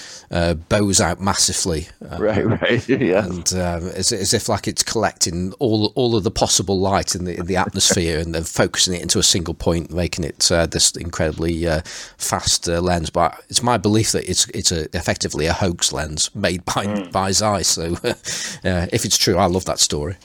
Yeah, yeah. looking at it, um, I mean, it looks like it's from the 70s ish era, maybe a little earlier. And the front element is parabolic, which back then would be extremely expensive to make an element that size with that shape. Yeah, well, I just, that's I, that's that's my view on it. It'll be great if somebody could uh, um, write into us about that one and uh, and, and, put us straight on that. Um, well, now now that you've um, dashed all our hopes and dreams. Uh, Sorry about that. yeah, um, I'm gonna I'm gonna move off the off that subject because it's painful now, um, and I want to talk about another part of your business. Uh, because uh, you, you've touched upon it already that uh, you know, if somebody drops a, a, a, cine lens, then they can bring it to you and they can get it get it get it fixed. And mm. your service, the services you offer are particularly interesting. Um, and uh, one one thing that jumped out at me when I when I, I looked at the kind of things that uh, Duclos Lenses uh, does is uh, lens polishing. So, can you tell us a bit more about that? Is that we're talking about uh, cleaning marks here, or are we talking a bit more than that? Uh, that's pretty much exactly what it is: is cleaning marks, coating scratches. So. I should say that's how it started was repairing lenses that needed to be as clean as possible. Um, and it evolved again with cinematography or digital cinematography. Uh, people wanted to take the edge off uh, and not maybe they have a modern lens, but they want to give it a little more character, some more flair. Um, we'll polish off the coatings to reduce the amount of um, uh, you know uh, cleaning up that the coatings would have applied. So it'll encourage more flares and more character by removing those coatings. And and does it also do you also like effectively repair lenses that have been partially damaged? Is that is yes. that feasible? Yeah, that, like I said, that's how it started. Was doing that for lenses that were out of production and maybe the manufacturer didn't have any stock left over to replace. Uh, obviously, a majority of our customers are rental houses, and they're the ones that own the equipment. Uh, and their business is offering top of the line equipment to their customers. So if a lens goes out on a job and gets a little tiny scratch, they would bill it to the production's insurance, and they'd say, "Well, it's going to cost this much to replace it." And they'd say, "Okay, go ahead," uh, and we would just replace the element that was scratched. But once lenses get old enough and replacement elements aren't an option, uh, we'll offer to polish it and recoat it with a new coating so that it's as clean and modern and new as it can be. So, is there are there are there limits? Well, I mean, there's bound bound to be limits on on how far you can actually polish a lens. Oh, absolutely. After you get through the coatings, uh, if you start polishing the glass, you're going to literally change the shape of the glass, and that will change your optical formula. So, if a if a so I mean, that's that's an interesting one in itself. Now, the, the, say the, the you've got cleaning marks on the front element of a lens. Um, if the lens is not coated on the front element, does that mean you effectively can't do anything with that? Mm, it depends on how deep it is. Most lenses should be coated with something, even if it's just a single layer. Um, but if it's not, or if the scratch is through the coating into the glass itself, um, we can still try we can polish it until that scratch is re- reduced enough, and then test it and see if we've affected the image quality. Uh, but we leave that entirely up to the customer. If, if we tell them, "Hey, this is through the coating; it's in the glass. Do you want us to try it anyway?" It could ruin the lens even more. Then it's up to them. Actually, that now that that leads us on to something else there because we've talked about this in the past. We haven't talked about it recently, uh, but it, it can be quite amazing just how much damage you can have to a, to the front of a lens and still actually produce good photographs from it. Is, would you would you agree with that? Uh, I would entirely, depending on quite a few factors. Uh, if it's a wide angle lens where your focus is really deep and you're stopped down, a flaw, a tiny, tiny flaw, let's say a, a scratch, a coating scratch one millimeter long, could actually show up. But if you're on a uh, you know 135 millimeters and you're wide open at T2 or f1.8 or something like that, then it probably isn't going to show up at all. And maybe it'll show up in your bokeh as kind of a weird anomaly, but it's so circumstantial. Uh, most of the time, most of the time, you won't notice a scratch at all. But like I said, in the rental house business, they they live and die by the quality of their equipment. So it's not that it could affect it; it's that a person will come in to rent lenses, and if the lens has a bunch of scratches, they'll just assume that the rest of their equipment is not well cared for either. Yeah. So more often than not, it's what we call a cosmetic scratch, where it won't actually affect the photography, but it gives a bad impression of the quality of the lens. You know, it's interesting. Um, and I don't know why I, I do this, but um, so I've never had a lens that costs more than five hundred dollars. So I don't have super expensive lenses, and um, and and I've had ones that could have been repaired, and and I've I've not I've not done it, even though I've sent cameras off and had them repaired. And and, and a good example is that I, I had a beautiful um, Nikkor fifty one point two, and it was absolutely perfect, mm-hmm. and um, I dropped it. And it, and of course, when it dropped, it, it hit on the focus ring and it bent it and so the focus ring wouldn't turn. But um, and I thought I, I call and I contacted Nikon and I could have gotten the part, and it wasn't it was relatively expensive, but it wasn't too bad. But then I thought, oh yeah, but what if something else is wrong in there? And so I ended up and long I ended up selling it on eBay to someone as is for I can't remember if it was two hundred or two hundred fifty dollars, just just so they end up with the optics from the thing. But um, you know, I don't, that, that's a, a, tricky thing for me with lenses that aren't, you know, in, in a high price range. Right. Getting like, what does it cost to fix a lens like that? You know, you don't know, right? It's become more and more common, uh, especially with the, the the crossover between photography and cinematography. We still get a lot of customers with kind of like you said, photo lenses where they don't really spend a whole lot. Maybe they found it on eBay for 200 bucks and they'll send it, they won't send it, they'll email us or call us and say, hey, I want to want to get this polished and cleaned up. Uh, what's it going to cost? And we'll give them a quote. And it's usually at least as much as the lens cost them, if not double or triple. Uh, lens prices, I mean, you could find so many lenses on eBay for a couple bucks here and there. Um, and just because the lens has gone down in value, uh, you know, the cost of a technician sitting at a bench doesn't decrease; it only goes up. So uh, the the cost to actually perform the work hasn't changed, but the cost of lenses, especially with eBay, has dropped dramatically. Yeah. I, I just think about coatings, and uh, uh, certainly in the old days, uh, coatings uh, were very very fragile, um, mm. and you so you could you could take a lens apart and you could wipe the coating off. Um, and I'm just wondering. I've I've heard that uh, when when lenses are recoated these days, uh, that it might be a similar kind of uh, process that was was was used, or maybe not the same process, but ultimately they they're not I mean, I don't know the technical things. I'm going to I'm going to say hard coating versus mm-hmm. uh, this stuff that you can wipe off. Is what what what's actually done now, or are there, are there different ways of, of recoating the lens? Is it, will it wipe off, or is it uh, pretty pretty robust? Um, so for recoating these days, we can really kind of play with it as much as we want. Um, most of our customers are looking for they're either trying to strip the coatings entirely, like I said, for a, a more unique look, or they're looking to repair it and make it as new as possible. So for recoating, more often than not, we're using a very sophisticated multi-coating, very similar to uh, what the manufacturers would use in a modern brand new lens.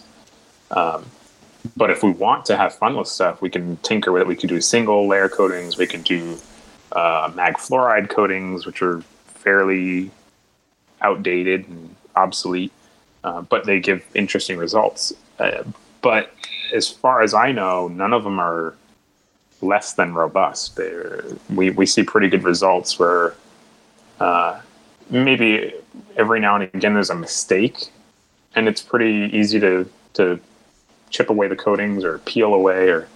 Uh, but that's not common, and when we do see that, it's usually a mistake. It's not uh, not by design. Right. Oh, that's that's that's good to hear. Um, I want to move things on to. Uh, I know the Carl actually can't be with us for, for, for too much longer, um, but there's a subject that's very particularly close to uh, Carl's heart uh, that we've had an email in, uh, a few emails actually from uh, Guido. Oh, can I pronounce the surname Petruch, Pet, Petrioli? Uh, um, and it's something we did actually talk about in episode 50 about balsam separation. and uh, now I've I've sent uh, Guido's latest email to you, and uh, just just to um, recap where we where we where we were on this. Back in episode fifty, Guido wrote to us and uh, asked us about advice on a. Um, it turns out we, we, at the time we thought it was a Schneider lens, but it's actually a Rodenstock lens, and uh, enlarger lens, and mm-hmm. um, and he had some, uh, or the lens had Balsam separation, and he was asking, you know, any ideas what we could do with it, and we we talked about some things that you could do. Um, that we also said that uh, you know maybe if it's a cheap lens and you don't care about it and you, and it, and it doesn't matter anymore, then you could do things like, uh, as I said, boil it in water for a period of time, and there was also uh, other suggestions such as uh, baking it in an electric oven at a certain temperature and uh, which I, I, think that was Johnny's suggestion, and I believe that Johnny was talking in Fahrenheit, and uh, uh, Guido uh, obviously assumed that was centigrade. Um, so that, uh, that, that went uh, that temperature rose quite considerably. Um, or was it the way around actually? anyway, but. Um, um, so yeah, balsam separation. Guido's experience, and he sent us a few photographs um, and he tells us that he boiled it, he then put it in the oven as well, and he boiled it again, and some things started to go quite well with it, and some things went horribly wrong with it. Um, and I've got I some pictures. yeah, um, these these pictures are not pretty. Um, and uh, so perhaps you can tell us a bit about balsam separation. Um, a quick, quick rundown what what it is, you, we talked about it before, but we've been talking about it very much in layman's terms. So perhaps you can tell us a bit about balsam separation, and then what perhaps you might do to resolve that problem, if at all possible. Uh, so that's another um, project, I guess you could say, or, or type of work that keeps us very busy um, especially with anamorphics, because uh, a lot of anamorphic lenses use a doublet or even sometimes a triplet. And uh, those repairs are very, very time consuming, very risky, even. Uh, so they keep our technicians pretty busy. Um, the proper way to do that uh, would be to remove the elements from the lens, not not not boil the entire lens. You're, you're going to introduce far more problems boiling the entire lens than you would have had just having some separation. Um, I, I, just uh, want to say from the, the the email doesn't actually say that he didn't actually separate it from the, the rest of the lens, but it does look like he actually dropped the whole lens into the uh, water in the oven. So not we're not entirely sure what you did there, Guido, but uh, but yeah, please please continue, Matthew. Yeah. So tradition or normally what we would do is remove the doublet or the triplet, whatever the case is. Um, and we would use a decementing agent that we boil. So uh, you guys weren't far off, um, but you're kind of throwing out the baby with the bathwater in that uh, in, his, in, his, approach. Um, the uh, the elements it really depends on what it is and how it's cemented, um, how old the cement is, how much it's deteriorated. Um, sometimes the elements separate in a couple hours or maybe a day from uh, of boiling and I think the longest we had was a lens that took maybe a couple weeks of boiling, um, because you can't you can't just boil it. You know, bring it to a boil and drop it in. It's a it's a very gradual process. If you go too hot too fast, uh, it can easily crack the elements, especially on anamor on cylinder elements, because uh, on a spherical lens they begin to expand and they kind of help separate the balsam because it's two spheres, for lack of a better way of describing it, uh, that sort of work with each other. But the the cylinder elements tend to apply a lot more pressure that is far more risky. Uh, so we actually do warn all of our customers when we do um, uh, cement separate or re-cementing of elements.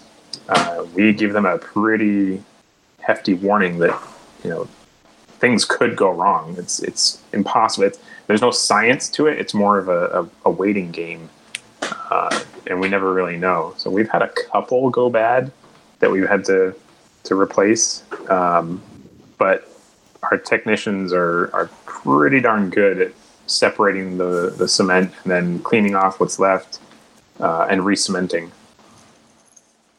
So the so the when you, when it's talk about re-cementing, then so there's is is is well, it's, it's, obviously going to be a special kind of cement that, that, that that's mm-hmm. used there. Um, yeah, we don't use balsam anymore. it's a, a, much more modern uh, uh, adhesive, I guess you would call it. It's a cement, really. Um, so actually, that well, that's that's a point. Well, that actually the, the, the product that you use there, um, putting coatings to one side, um, because I'm sure boiling it isn't going to help the coatings. I'm guessing, but uh, the, the the the product that you use now instead of balsam, would that actually change the optical property of the lens at all? Mm, possibly, but it would be extremely minor because you're talking about such a small surface area or a, a small thickness in yeah. just one group of elements throughout the entire lens. Um, the cement is really it, it, if the elements are designed and manufactured properly, the thickness of that cement is so tiny. Yeah. I mean, we use for a, a decent size, let's say a a four inch element, it, it's of cement.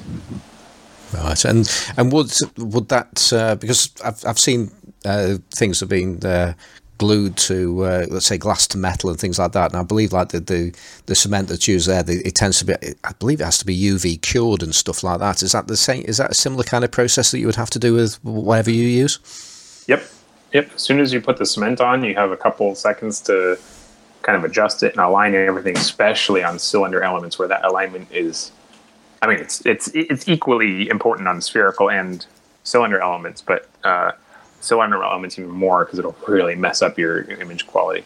Uh, a spherical element can be slightly off axis and it'll still be okay, but uh, we have tools and jigs specifically to align them because you are pretty limited on the amount of time uh, before it starts to harden. And then to really set it, we use a, a UV system. Right. Well, I, th- I, think you've comprehensively answered that uh, question about balls, balls and separation. Now we've, uh, we've we've certainly learned something there, and it's uh, generally uh, speak to a professional and don't try it at home is the uh, is the official advice that we give on the Classic Lenses podcast. Um, I mean, you can yeah, try it at home and then send it to us, and it doesn't work out. well, it's, we it's actually a- see that one of the most common things we see with photo lenses is. Um, Zeiss Contax lenses that people want to try and do their own mount conversions with a Leitax or uh, or they're trying to do their own declicking and I'd say at least once a week we get someone that says, "Hey, I was trying to do this and I stripped the screws on my lens." I say, "Oh, was it a Contax?" Yeah, it's the the lens. The screws on a Contax are so brittle, and the glue that they used on threads is so robust that I, it's it's almost inevitable to you're going to strip the screws unless you have the right tools or the right technique. I take I take it you're talking about like the um, the older uh, German Contax lenses rather than the uh, the Contax Yashica lenses that were made in Japan. There, I take it. Uh, no, both. Oh right. The the, the ones uh, I think that uh, I don't know if that was Cosina at the time, but uh, yeah, the like the Contax, the CY, the Zeiss yeah. CY lenses. Yeah. Yeah. We see those all the time for our cine mods. Right. Okay. That's uh, that's uh, that's interesting. I mean, I've, I've, the lenses I've I've managed to break break in the past through that reason um, have usually been uh, uh Soviet lenses. Um, like when I'm trying to take a Helios uh, 44 mm. apart and uh, uh, using the, the, the head of the screw is usually not being fine. Uh, well, the screwdriver's not being fine enough, and you push it into it, and it just just snaps the uh, the the head of the screw, which are usually brass as well. So they they're great for falling on the floor and not being able to pick up with the magnets as well. Yeah, I, I would blame that mostly on Russian material quality or lack thereof. Yeah, yeah. You could have a perfectly good screwdriver uh, you know, nice hardened tip or cobalt or whatever, uh, those screws are still going to fall apart just because of the way Russian lenses are built. so, right. Well, I'm, I'm conscious that I know that um, Carl is going to have to be leaving us soon. I'm just wondering, Carl, if you've got anything there you might wish to uh, ask Matthew before you you have to shoot. I think I covered all the questions that I had. Thanks very much for being a guest. We really appreciate it. Of course, my pleasure. Yeah. Well, from from my my point of view, I, I think I'm pretty much out of questions anyway. Um, uh, Matthew, is there, are there any any things you you feel like you wish to get off your chest that you want to talk about while, whilst you're here? Uh, oh, there's tons I want to get off my chest, but all my uh, manufacturer NDAs would not allow that. Um, no, I, uh, I guess overall, I just want to make myself available to people. I, I think a lot of, like you were saying earlier, people were saying, "Oh, you got Matthew Duclos on," but uh, I try to make myself as available as available as possible. I do plenty of.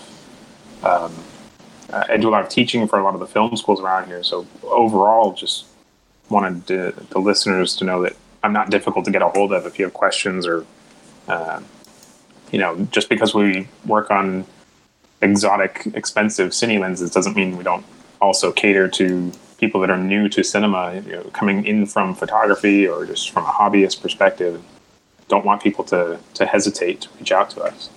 So, the what would you suggest the best ways to, to, to get hold of you? Because I mean, I, I got hold of you simply by going onto your website and uh, going through the uh, through through contact um, and uh, just saying hello. is that is that uh, the way you would like people to get in touch with you, or is there another way you prefer people to get in touch with you? Uh, there's really no bad way to get in touch. Email is always fine. It's pretty simple. It's Matthew at Duclos Lenses. Um, but we're on, I should say, I'm on most of social media pretty frequently Facebook, Instagram, all that stuff. You can always reach out there. Um, if it's something more producty related, there's a chat widget on our website that's pretty handy, but there's really no bad way to get a hold of me. No, that, that that's great, and perhaps this is probably a good time then to um, to talk about you know those those methods you mentioned uh, so, social media there. So perhaps you might want to tell us uh, which ones you're on and uh, what will be the easiest way to find you on places like Instagram and places like that. I'm assuming you're on Instagram. Yeah, yeah. Um, me personally is uh, I guess Instagram or Facebook. I've tried to slow down on Facebook unless it's someone I actually know. You know the whole yeah social media thing. Um, but Instagram is pretty open. It's just at MDuclos, and then uh, more often than not, I'm just on the company one. So it's at it's everything is at or slash Duclos Lenses. So Instagram or Facebook, any of those. Well, that's great. Well, I'll put uh, I'll put a few of those links into the into the show notes and uh, people can see the show notes either by going onto the um, Facebook group Photography with Classic Lenses, because uh, whatever the latest podcast is is pinned to the top. Um, also, you can do a search on that page, although I think you probably, I'm not sure if you have to be a member of the group to do a search, um, but uh, if you do a search on that page, you can uh, just type in podcast and perhaps the person that was on it, and uh, chances are the uh, that the podcast will come up that's relevant. And I also every week uh, put a, a, post into uh, mflenses.com. Uh, yeah. where there's a there's a thread on there where you can uh, see all the all of the links uh, and uh, all of the notes that we, we, we talk about in the podcast. So that's a, a, good place for that.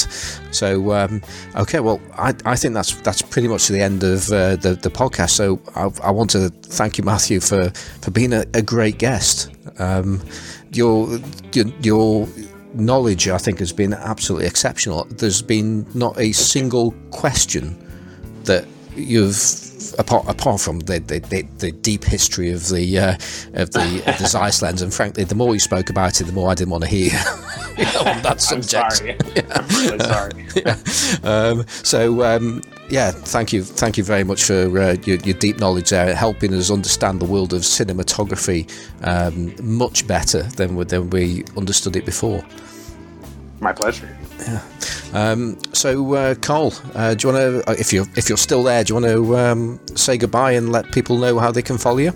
Sure. Yeah. So you can follow me on um, Instagram, um, Carl underscore Havens, and uh, my Flickr uh, account is just my name, Carl Havens, and then on the Photography with Classic Lenses Facebook page. That's it. And uh, um, if you do want to uh, post any pictures on Instagram, uh, and this is something I've, I've, I've, wrapped myself over the knuckles uh, last week because I forgot to mention um, our association with Best Vintage Lens on uh, Instagram. Um, so uh, do uh, put some pictures up um, if you put them up onto Instagram, tag them with Best Vintage Lens, and you've got a chance of being featured on their feed. It's also the place where Ricardo Bayon, friend of the show, um, writes up a synopsis of uh, of each uh, episode, and I'm sure he just sits there with a with a pen and paper and takes notes because what he writes on there, I, I I've forgotten half the stuff that he actually writes uh, that appears on the show. Does does a, an amazing job there. So uh, best vintage lens. Um, Johnny can't be with us today, uh, but you can always find him on the sales counter at uh, Central Camera in Chicago. Uh, he's on Instagram as Sisson Photography. Um, and as he says, he's uh, usually trolling uh, the uh, Photography with Classic Lenses Facebook group. Um, I'm on Instagram as Simon Forster Photographic. I also have a website which is simonforsterphotographic.co.uk. Uh, I'm on eBay. Uh, if you do a seller search for It's Fozzy, um, you can find uh, plenty of K&F adapters on there. Plus, uh, I've been putting more and more lenses on there as well, so that could be a, a good resource. Um, so I think that's pretty much it for today's show. Um, as we as we've said before, you can find us all on the, the Facebook group Photography with Classic Lens, and I'm glad to say that uh, Matthew has posted pictures and uh, things on uh, on that site, and hopefully uh, you'll you'll continue to, to do that because every time you put something on there, it always causes a stir, um, especially when you. I, I'll certainly try. A lot of the stuff I'm doing right now is very modern lenses but anytime I get vintage stuff and I tinker around with, I'll be sure to, to post it there because that's uh, th- these days I'm less less hands on with the service and more hands on with. Uh, it, it, it sounds spoiled, but just playing with lenses. Really, that's what I get to do all day is test lenses. Yeah, that's so that's, it's, it's fun. It is. That just sounds sounds great. Um, so uh, that's it for uh, this week's show. Um, thank you to Matthew. Thank you for Carl. And uh, next week, uh, Johnny should be back with us. So uh, thank you for listening, and uh, hopefully you'll be back with us next week. Thank you, and goodbye.